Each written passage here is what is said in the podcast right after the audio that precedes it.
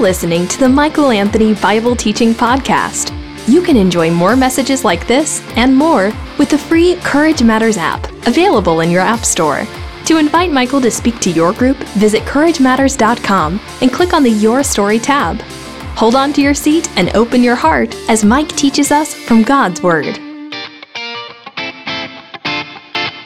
What I want to do today is talk again about the movement of the Spirit of God in your life and in your family and in a church, in this particular church, or in the church that you might go to if you're listening by podcast, in your family, in your individual life. What I want to do today is talk again about the movement of the Spirit of God because if you haven't recognized it yet, if you haven't come to this conclusion yet, a mighty, true, genuine movement of the Spirit of God is what we need today more than anything else in our lives. We need a mighty, true, genuine move of the Spirit of God in our lives individually. We need God to move in our families today. We need to rediscover what a mighty and genuine and true move of the Spirit of God looks like. And not just be aware of it, but we want God to move in our families, don't we? We need God to move in our families. And we need God to move genuinely in the body of Christ, in the house of God. You know, Israel in their history, they had a house. They had a thing called the temple. But there were times in Israel's history where that's all they had. They had the house, but the glory had departed. God was not moving even though they had the house. Likewise, we have to be careful that we don't have the appearance of godliness without the power of God. We have to be careful that we just don't have teachings about the Word of God, that we're not just aware of what God teaches, but that we are putting into practice what we are aware of. And we are becoming increasingly aware of what the Word of God teaches so that we can put it into practice. Because what you need in your life is a genuine move of the Spirit of God. You need that more than at any other time in your life. What we need, I need that too. What we need in our families more than at any other time in the history of the United States of America is a genuine movement of the Spirit of God in each and every family. We need a movement of the Spirit of God.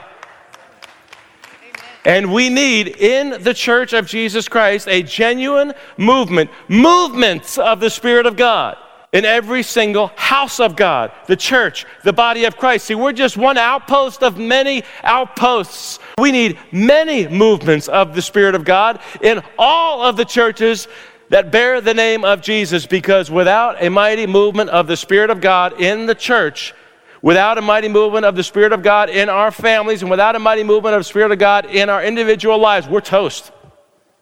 We are toast.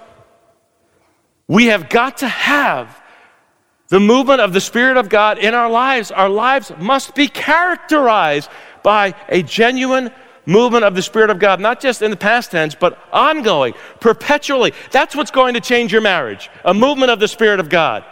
That's what's going to change your life, a movement of the Spirit of God. That's what's going to change your business, a movement of the Spirit of God. And that is what will change the church.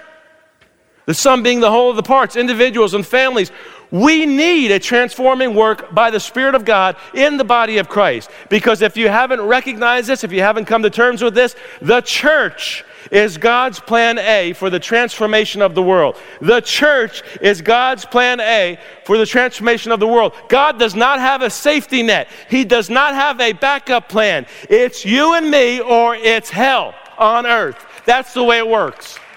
It's you and me together unified, together, arm in arm, led by the Spirit of God. That's how we roll in the body of Christ because that's how God rolls. When God wants to change a culture, when God wants to change a society, He does it with individuals. He does it with people. He does it with flesh and blood. He does it with a group of people, flesh and blood, coming together in humility for the sake of the king and the kingdom not kings and kingdoms, the king and the kingdom. We are plan A. There is no plan B. We need a mighty, genuine, true movement of the Spirit of God in our lives individually. We need a mighty, true, genuine movement of the Spirit of God in our families. And we need a mighty, genuine, true of epic proportions move of the Spirit of God in the body of Christ, the church that bears His name. We need that. And so, what I want to talk about today in regard to the movement of the Spirit of God is I want to raise two questions that you should get into the DNA of your life, the DNA of your daily living. Two questions. And by the time we're done, you're going to wonder how you were living life without these two questions. And you're going to know with absolute certainty that it will not be possible after we're done today. It will not be possible any longer to live your life to lead your family to be part of the body of Christ without asking perpetually and answering perpetually these two simple but life changing questions. Are you ready for these questions? They will change your life. They will spare you, if you are a young person, they will spare you years of wandering in the wilderness. They will spare you, if you're an older person, going to your grave, missing the movement of the Spirit of God. They will spare you wasted time and wasted energy. That's why I am preaching this as strongly as I can, as urgently as I can, because what I care about is that you hear the Word of God, that you understand how to practically apply the Word of God, and that we catch up with God because we're lagging behind. These two questions will revolutionize your life, and I mean your life. They will revolutionize your family. They will revolutionize this family, the body of Christ. The first question is that you must ask continually is what is the Spirit of God saying and doing around me? What is God doing? What is He saying? How is He speaking to me? And the second question, which makes all the difference in the world because you need to go beyond just being aware of what you see God doing and saying and how He's moving. And you need to ask the second question, which is, how should I respond to what I see God doing and saying around me? What is the Spirit of God saying and doing? How do I best respond to what God is saying and doing? What is God doing in my life individually? What is He trying to say to me? How is He trying to speak to me? By what means is He trying to speak to me? How is God speaking to me and my family? By what means is God speaking to me? How is He trying to get, to my, get my attention? What is God saying to the church, to the body of Christ, like in the book of Revelation where it says, I'm saying these things to the churches. Is the church listening to what I'm saying?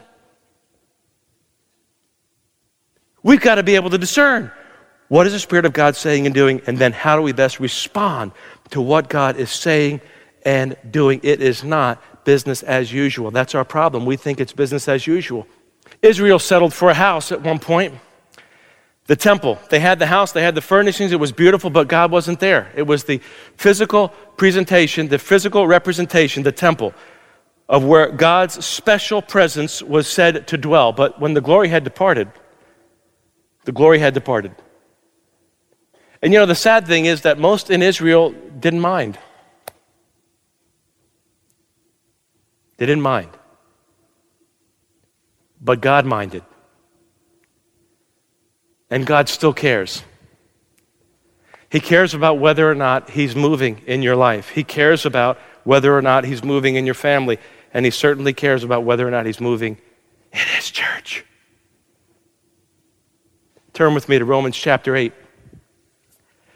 Romans chapter 8, as we ask those questions what is the Spirit of God saying and doing in our lives? How do we best respond to what God is saying or doing? Oh, if we started to ask that question at a national level, maybe we would awaken.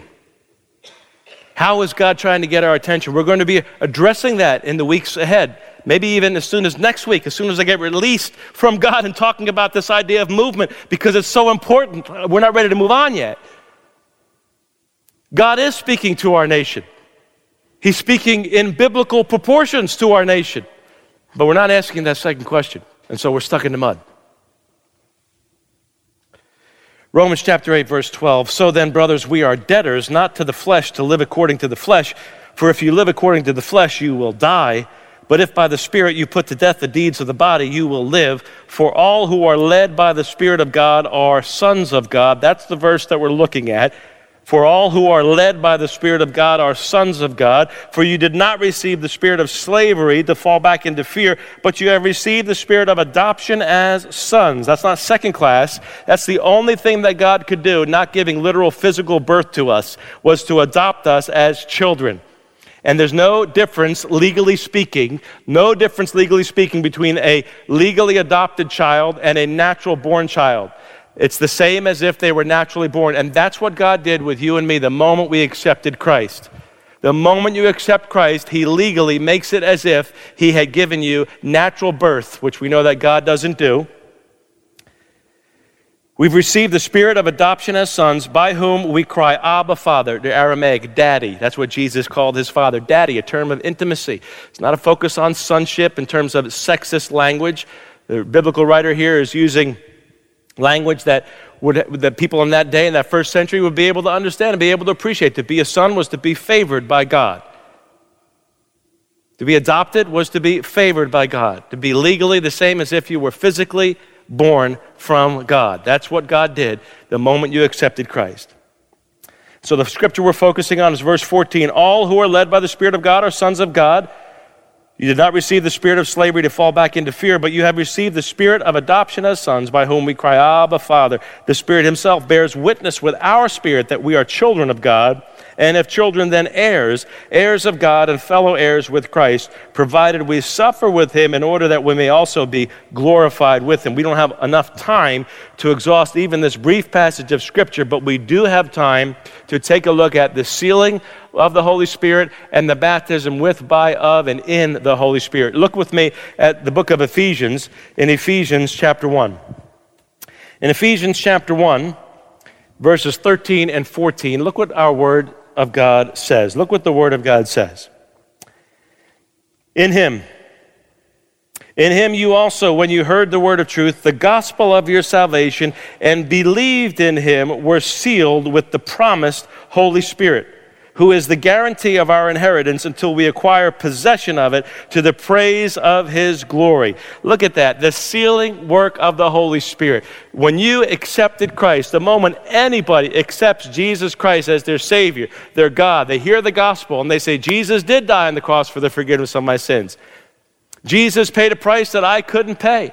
Jesus took my place. I give my life to Jesus as my Savior and my God, my substitute sacrifice for the forgiveness of my sins. The moment that happens, you are sealed in the Holy Spirit. Do you notice that God did not ask you if you'd like to be sealed in the Holy Spirit? He didn't say, hey, listen, I just saved you, so now I would like your permission to seal you with the Holy Spirit. No, there are certain things that God does without asking us for permission. And aren't you glad that God does that? Aren't you glad that God does things for you without getting your permission, without asking you for your permission? In fact, if we had more of a say in what we would allow God to release into our lives, I think the overwhelming majority of us, number one, wouldn't reach high enough. And number two, we'd tie his hands. The sealing work of the Holy Spirit is something that happens to every single believer the moment they give their life to Jesus Christ. And it's like God the Father, it's a deposit guaranteeing the inheritance. It's like God saying, I'm going to give you $20 toward the 100 that I'm going to give you. We don't yet experience the redemption of our bodies this side of eternity. We don't yet experience a glorified body in the presence of God. That's why he's talking about a deposit a guaranteeing of the inheritance that is yet to come. When God says, I'm good for it, God means that He is good for it.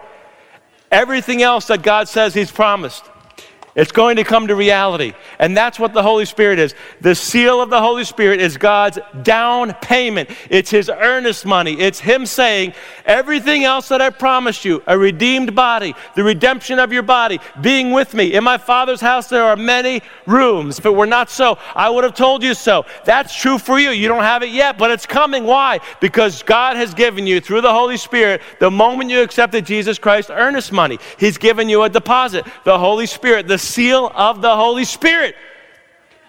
And God didn't ask us for permission, and He certainly didn't need our permission. And the same thing is true when it comes to the baptizing work of the Holy Spirit, of, within, by the Holy Spirit. Turn with me to 1 Corinthians chapter 12. 1 Corinthians chapter 12, verse 12 the baptizing work of the Holy Spirit, the immersion of the believer into the Holy Spirit. So, so you needed not just to be sprinkled with the Holy Spirit, you needed to be absolutely transformed by immersion in the Holy Spirit. That's the idea of being baptized in the wool, dyed in the wool, where a wool piece of fabric was immersed totally into a colored dye, and then when it came out, it was no longer white. It was whatever color that was. You can't get the dye out of it anymore once something was dyed in the wool or baptized in the wool. And that's the imagery that's presented here in 1 Corinthians chapter 12 verse 12. For just as the body is one and has many members and all the members of the body, though many are one body, so it is with Christ. See the emphasis again on unity, unity, unity, unity. For in one spirit we were all baptized into one body, Jews or Greeks, slaves or free, and all were made to drink of one spirit. If you have given your life to Jesus Christ, the moment you gave your life to Jesus Christ, God did not ask you, hey, would you mind if I also baptized you in the Holy Spirit? He didn't ask you, and He didn't ask me if He could do that.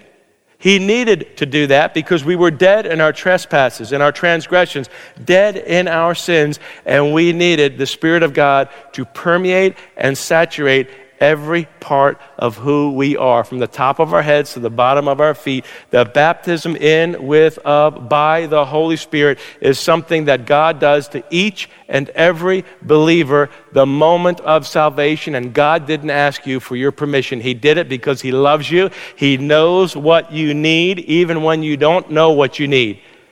And He gives generously. He gives generously. God is a giving God. He's not waiting for you to ask Him for certain things. He's going to give it to you whether you want it or not. And once you get what God gives you, you'll find that you want what God has given you. So, the sealing work of the Holy Spirit, not something that you and I have no say in. God sealed you with the Holy Spirit the moment you gave your life to Christ. The baptizing work of the Holy Spirit, no say in that. You get the Holy Spirit, you're baptized into the Holy Spirit the moment you give your life to Christ. Now, are there empowerments with the Holy Spirit? Sure. For another day, another time, we can talk about that. Peter was filled with the Holy Spirit multiple times. But that initial work, that baptizing by, with, of, in the Holy Spirit happens the moment you give your life to Christ, whether you're ready or not. Here it comes. It's a package deal. God knows how to deliver. He knows how to do things right. He gives us what we need, even we, we don't even understand if we want it. We don't even understand what we need it. But, but, but, but, but, but, Romans chapter 8, verse 14. For all who are led by the Spirit of God are sons of God. The leading of the Holy Spirit is not something that is automatic. It is not automatic that everybody who is a child of God, a son of God, a daughter of God, will automatically be led by the Holy Spirit. If that were the case, we wouldn't be in the situation that we're in as a nation. Our families would not be in the situation that they're in. Our individual lives would not be in the situation that they're in. The leading of the Holy Spirit is something that you must decide upon for your individual life. You have to decide upon your family. Will your family be characterized as being led by the Holy Spirit or led by some other kind of a spirit? Will your church, will this church be characterized as being led by the Spirit or led by some other spirit?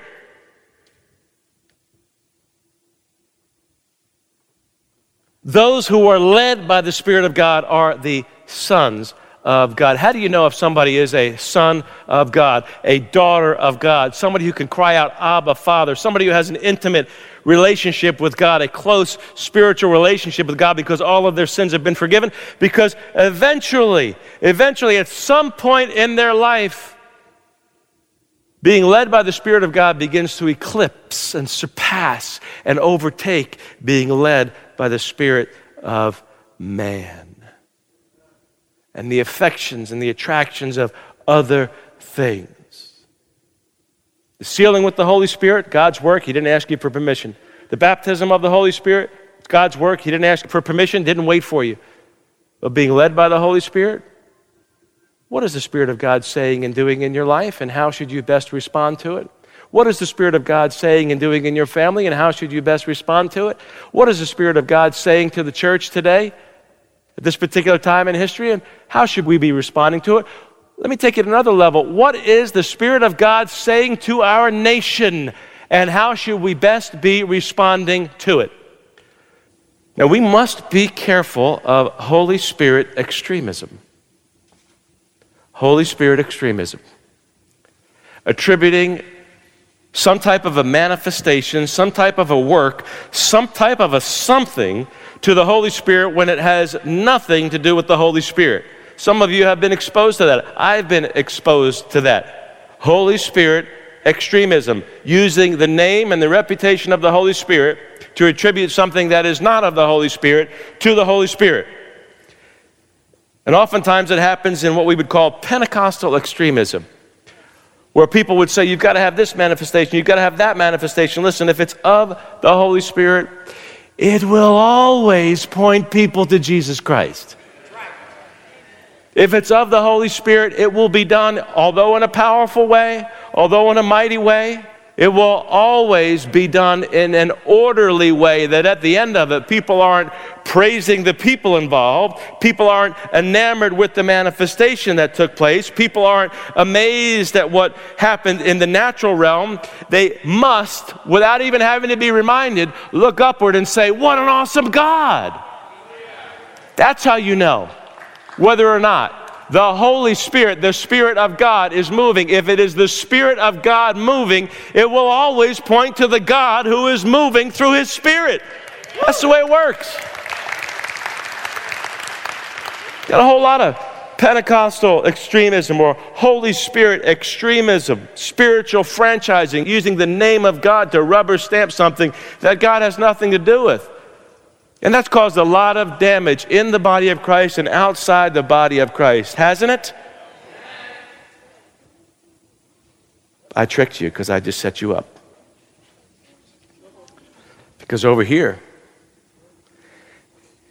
in our ultra conservative evangelical circles, we commit Holy Spirit extremism too. In a different way. But it's still Holy Spirit extremism nonetheless because we're doing a whole lot in the power of the flesh and saying it's the Spirit of God and God has nothing to do with it. We're not led by the Spirit of God. And we're assuming that we're led by the Spirit of God. We're assuming that we're filled with the Holy Spirit. And yet, it's our power and it's our strength. And we want God to bless what He didn't initiate because we're not asking the question what is the Spirit of God saying and doing? And if we're not asking that question, we're certainly not asking the second question, which is how do we respond to what the Spirit of God is saying and doing? Do you see how important those two questions are? How they go hand in glove? How they'll revolutionize your life? How they'll revolutionize your family? How they will revolutionize a church? What is the Spirit of God saying and doing? What is He saying to us in the nation with all the economic difficulty we have? What is God saying to us with the, the state of California running out of water? What is God saying to us? What is God saying to us with the breakdown of absolute values, the definition of marriage, the definition of gender, the definition of sex? What is God saying to us? Why are we not asking that question? We should be asking that question. And we should be asking ourselves, what must we do to respond to what God is saying to us? At the end of your life, your life will either be characterized by being led by the Spirit of God or led by something else. Our families will either be characterized by being led by the Holy Spirit, and you've got to be intentional about it, or led by something else. And the same is true in the church that bears his name. A church must be characterized as being led by the Holy Spirit, or it's led by something else. That's the bottom line. We can be involved in this extreme saying, oh, it's the Holy Spirit when it's not, or that extreme saying it's the Holy Spirit when it's not the Holy Spirit. We're not giving God opportunity to move. That's why Jesus got locked out of his own church in Revelation. It was his church, not ours. And he's got no wiggle room, he's got no place to move because we boxed him in. You think I'm upset about that? Who am I? I'm nobody. I am nobody. I am a mist that has appeared for a little while and then will vanish. And no one will know my name. No one will know what I've done. But God will know. We've got to be so careful that we don't put a Holy Spirit stamp on something that the Holy Spirit had nothing to do with in our families, nothing to do with in our lives, nothing to do with in the church. At the end of the day, we will either be characterized as being led by the Spirit of God or led by something else. And I don't have time to be led by anything other than the Holy Spirit, and neither do you. We spend enough time, we've spent enough time and enough energy living and being led by something else, our own passions and our own desires. What marketers tell us is important rather than being led by the Holy Spirit. Now, the difference between being led by the Holy Spirit and not being led by the Holy Spirit is sometimes not as obvious as it should be. We could hop in a car today, take a bus, and go to the Susquehanna River. And we could go to a part of the Susquehanna River with a canoe and a paddle. And we could get into that canoe together. Not all of us, just a couple of us. We could get into that canoe and begin to paddle. And we might think, hey, things are going pretty good because we're, we're in this canoe, we're floating. That's half the battle when you're in a river, at least for me. And we're paddling, and what we're doing is we're making that canoe go wherever we want it to go. Seems good, seems noteworthy, seems seaworthy. But we could go to that same river, that same bank of the river, on the same exact day with the same exact conditions without a canoe and without a paddle, but this time with the tire tube fully inflated. And we could throw that tire tube into the river and get inside and let the current take us where the current wants to go. That is the difference between being led by the Spirit of God and leading the Spirit of God to places that He just will not go. Because God's Spirit will not strive with man's forever. We are not in a position to tell the Holy Spirit where to go because when we tell God what to do and how to do it, He's no longer God. We are. The aim of your life must be the aim in your family. The aim in your family must be the aim in the church to not just think about being led by the Holy Spirit, but to actually be led by the Holy Spirit. God does not need you to paddle along the way. God needs you and me to get out of the way. He is the one directing the ship. He's the one that wants to direct the current. He's the one that wants us to be led by Him in our individual lives and in our families and in the body of Christ. Now, the question arises well, how can I be, practically speaking, led by the Holy Spirit in my family? How can we be practically led by the Holy Spirit in my family? How can I be practically led in, by the Holy Spirit in my church? Well, first of all, those two questions need to become part of your daily and moment by moment routine. It can't get any more practical than that. You need to begin to ask the question in the course of your day, throughout the day, all the time what is the Spirit of God saying and doing what do I see him doing? God, what are you saying to me? What are you saying to my family? What are you saying to the church? What are you doing?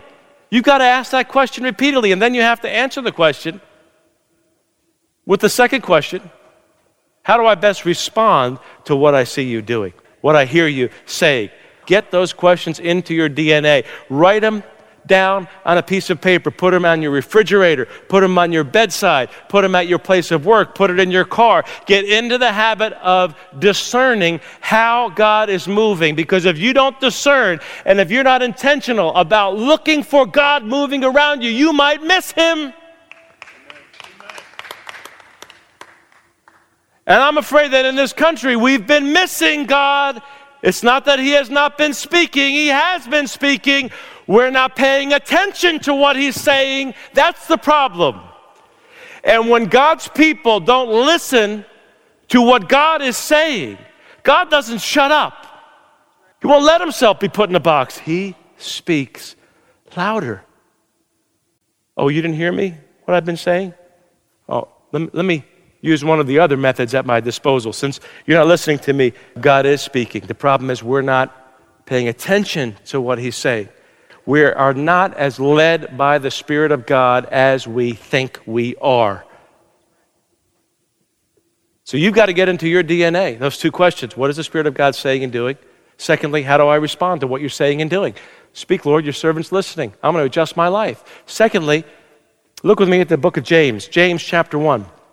The Word of God becomes incredibly important, patently important when it comes to being led by the Spirit. James chapter 1, verse 21. Therefore, put away all filthiness and rampant wickedness, and receive with meekness the implanted word, which is able to save your souls. But be doers of the word, not hearers only, deceiving yourselves. You know, there's a difference between a casual reading, even a deep reading of the word of God, and the meek reception of the Word of God that's already been implanted in you. If you read Jeremiah 31, verse 31, the new covenant. And you, be, you begin to read verse 31 and you keep going. God has put his law in the hearts of people. That's what the new covenant's all about. Prophesied in Jeremiah 31. There would come a day when God would put his words in the hearts, write them on the hearts of people. Simply hearing the Word of God, being knowledgeable about the Word of God, does not mean you're moving with the God of His Word. It does not mean that you or I am being led by the Spirit of God simply because we know what the Word of God says. And that is our number one problem in the body of Christ. We know what the Bible says, we know it. We are not humbly meekly submitting ourselves to the Word of God that we say we honor and we adore. You know, it's not possible to honor and worship God if we dishonor the Word of God that He has written. We honor and worship and serve God in proportion to our honoring and serving God through obedience to His Word. That's why what's happening today morally is important. And I'm not talking about outside the church, I'm talking about inside the church. James 1 21, therefore put away all filthiness and rampant wickedness and receive with meekness the implanted word. Receive with meekness the implanted word. Let's say that together. Receive with meekness the implanted word of God. Hearing the word of God is not going to change your life. Not going to change my life, never changed anybody's life if that's as far as it went. You have to receive, I have to receive with meekness the Word of God, the book of God, the Bible, the Word of God that's written on our hearts has to be coupled with a meek humility and a submission to the Word of God. That's what's going to change your marriage. And I can tell you from the people that I counsel, I can tell you from the people that other pastors on staff counsel, the thing that drives God nuts, if God could be driven nuts, and He can't, is when we meet with couple after couple and they know what the Bible says because we've gone through this a bazillion times. They know what the Bible teaches. I'm going to do this so nobody thinks I'm looking at them.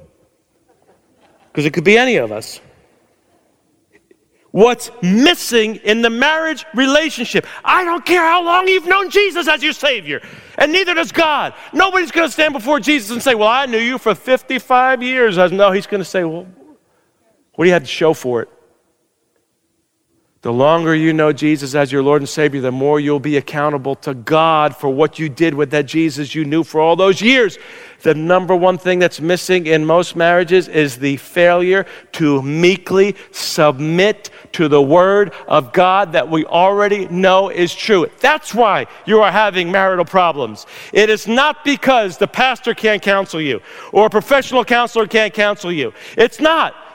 It is because there is a failure to meekly apply and submit to the Word of God. And so, what are we instead? We are hearers of the Word and not doers. If you allow yourself to simply hear the Word of God and be knowledgeable about the Word of God, get a nice cushioned seat, pull up to that 50 yard line, get a bag of chips or whatever you like to snack on, and get used. Take your shoes off because you're not getting onto the field. Your life will be reduced to watching other people move with God. And I'll tell you what, no matter what your age, whether you are young or old, you need a mighty movement of the Spirit of God in your life more than ever. We need a mighty movement of the Spirit of God in our families more than ever. And we need a mighty movement of the Spirit of God in the body of Christ, the church that bears the name of Jesus, more than ever. The way to be led by the Holy Spirit is to ask those two questions What are you doing? What are you saying, Lord? How do I best respond to what you're doing and what you're saying? Receiving with meekness, secondly, the implanted word of God, which is able to save your souls. And the third way, which scares the daylights out of me, but I've got to say it. You've got to follow godly leaders who do those same first two things. That's what you got to do. A godly leader has got to be asking those two questions What's God doing? What's He saying? How do I best respond to what He's doing and saying? Listen, I'm going to give an account in a way that you're not going to give an account one day. In Hebrews chapter 13, verse 17, it says, and I say this with a gulp and a deep swallow obey your leaders and submit to them, for they are keeping watch over your souls as those who will have to give an account. Let them do this with joy and not with groaning for that would be of no advantage to you. I am going to give an account before the judgment seat of Christ one day in a way that you will not give an account before the judgment seat of Christ. You're going to do that because we all are going to appear before the judgment seat of Christ. Those of us who have given our lives to Jesus Christ. Those of us who haven't will appear before the great white throne judgment spoken of in Revelation. The judgment seat of Christ is one of rewards and I am one day going to stand before the Lord and give an account for whether or not I led this church to be led by the Spirit of God or led by somebody else.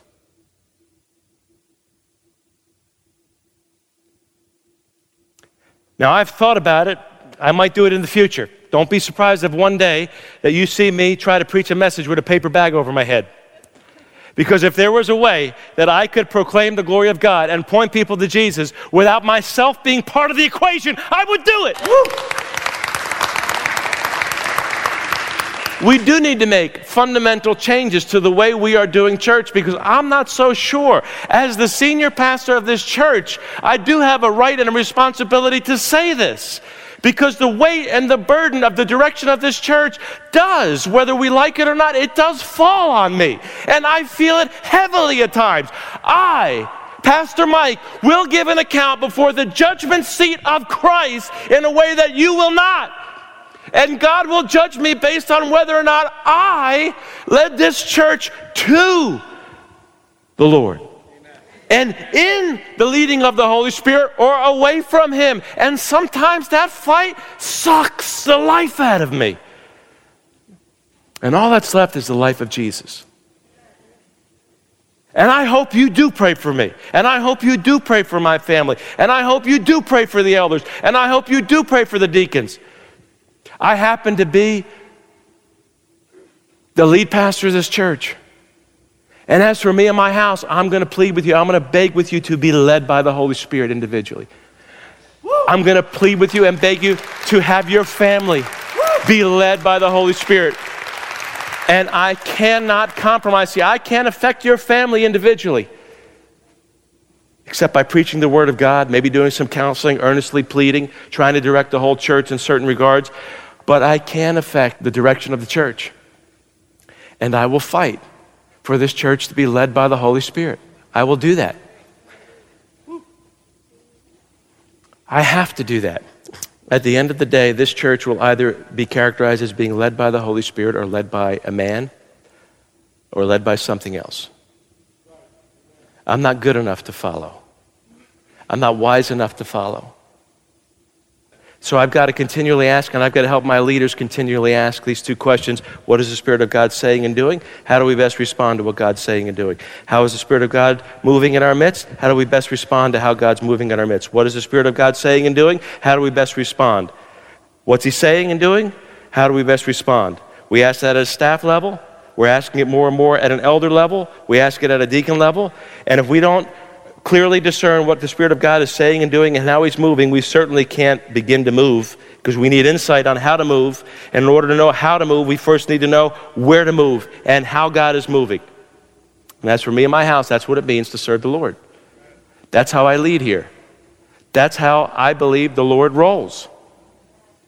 But I try with all that I can to be a leader of whom you can submit to. As Paul said, 1 Corinthians 11 1, follow me as I follow Christ. I'm trying to follow Jesus. I want this church to be led by the Holy Spirit. If there was a way for that to happen without human involvement, I would do it.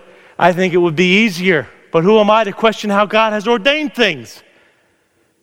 If you want to be led by the Spirit of God, you do need to follow godly leaders who ask the question Lord, what are you doing? How do we respond to what you're doing? Somebody who's sensitive to the Holy Spirit. You want to follow a leader who submits to the Word of God. I don't want you to follow what I'm saying. I want you to follow what I am saying in proportion to this is what the Bible teaches, so that if you are opposing what's being taught, what's being modeled, you have nothing to go to other than saying, Well, I'm, I'm, I'm disobeying what God's Word is saying. There's no other way around that. In fact, it gets more scary if you look at the book of Numbers, chapter 11. Look with me at Numbers, chapter 11, beginning in verse 16 and verse 17.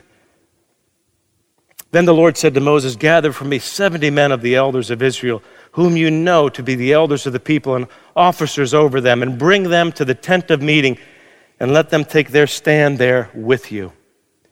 And I will come down and I will talk with you there and I will take some of the Spirit that is on you and put it on them, and they shall bear the burden of the people with you, so that you may not bear it yourself alone. Sometimes the pressures of ministry are overwhelming, and I wish they were overwhelming by people outside the church. I'm going to be honest with you. Most of the difficulty comes from people within the church, and any pastor who's been around for any length of time will tell you that because people within the church do not understand that being led by the Spirit is to prioritize Hebrews 13 17. You want to be led by the Spirit of God? Hebrews 13 17 needs to be something you commit to memory. God raises up leaders for the purpose of leading the people. You want to be led by the Spirit of God? There's no way to be led by the Spirit of God apart from being led by godly leaders. And here in Numbers,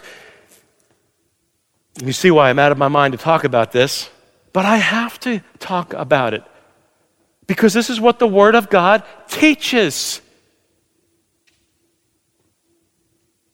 God speaking to Moses, taking some of what Moses had and imparting it to the other leaders so that in unity as one, they weren't divided, but they were together on the same page, being led by the Spirit of God. That the movement of God was through Moses, and the movement of God was through the leaders that came through Moses and through his leadership. And then when we get to Numbers uh, chapter 11, verse 24, so Moses went out and told the people the words of the Lord. And he gathered 70 men of the elders of the people and placed them around the tent. Then the Lord came down in the cloud and spoke to him and took some of the Spirit that was on him and put it on the 70 elders. And as soon as the Spirit rested on them, they prophesied, meaning proclaimed the glory of God. But they did not continue doing it. Now, two men remained in the camp, one named Eldad and the other named Medad, and the Spirit rested on them. They were among those registered, but they had not gone out to the tent, and so they prophesied in the camp. And a young man ran and told Moses, Eldad and Medad are prophesying in the camp. And Joshua, the son of Nun, the assistant of Moses from his youth, said, My Lord Moses, stop them. But Moses said, Are you jealous for my sake? In other words, don't concern yourself about my reputation. Concern yourself with the reputation of God. Would that all of the Lord's people were prophets and that the Lord would put his spirit on them. And Moses and the elders of Israel returned to the camp. How important it is for what Moses had to be imparted to other leaders so that what God was doing in the life of Moses wasn't isolated God was speaking to a leader and then taking what he was speaking to that leader and speaking to other leaders. You find this again and again in the Bible, even in the New Testament.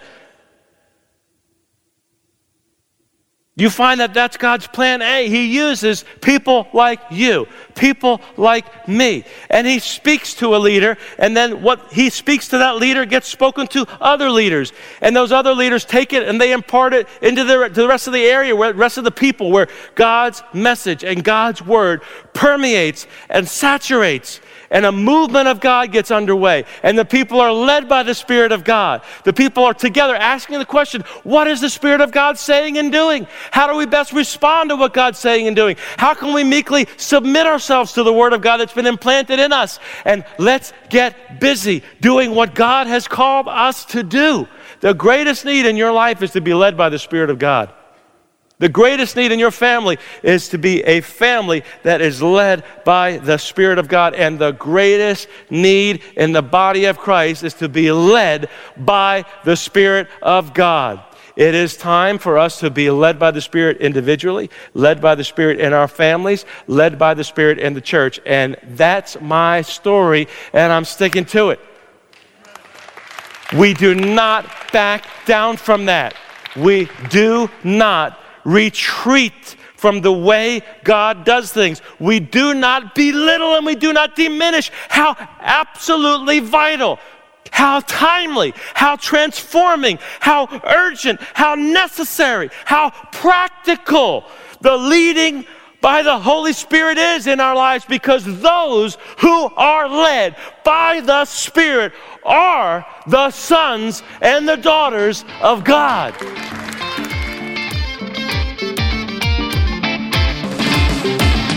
You've been listening to the Michael Anthony Bible Teaching Podcast. We'd love to hear how this message impacted you.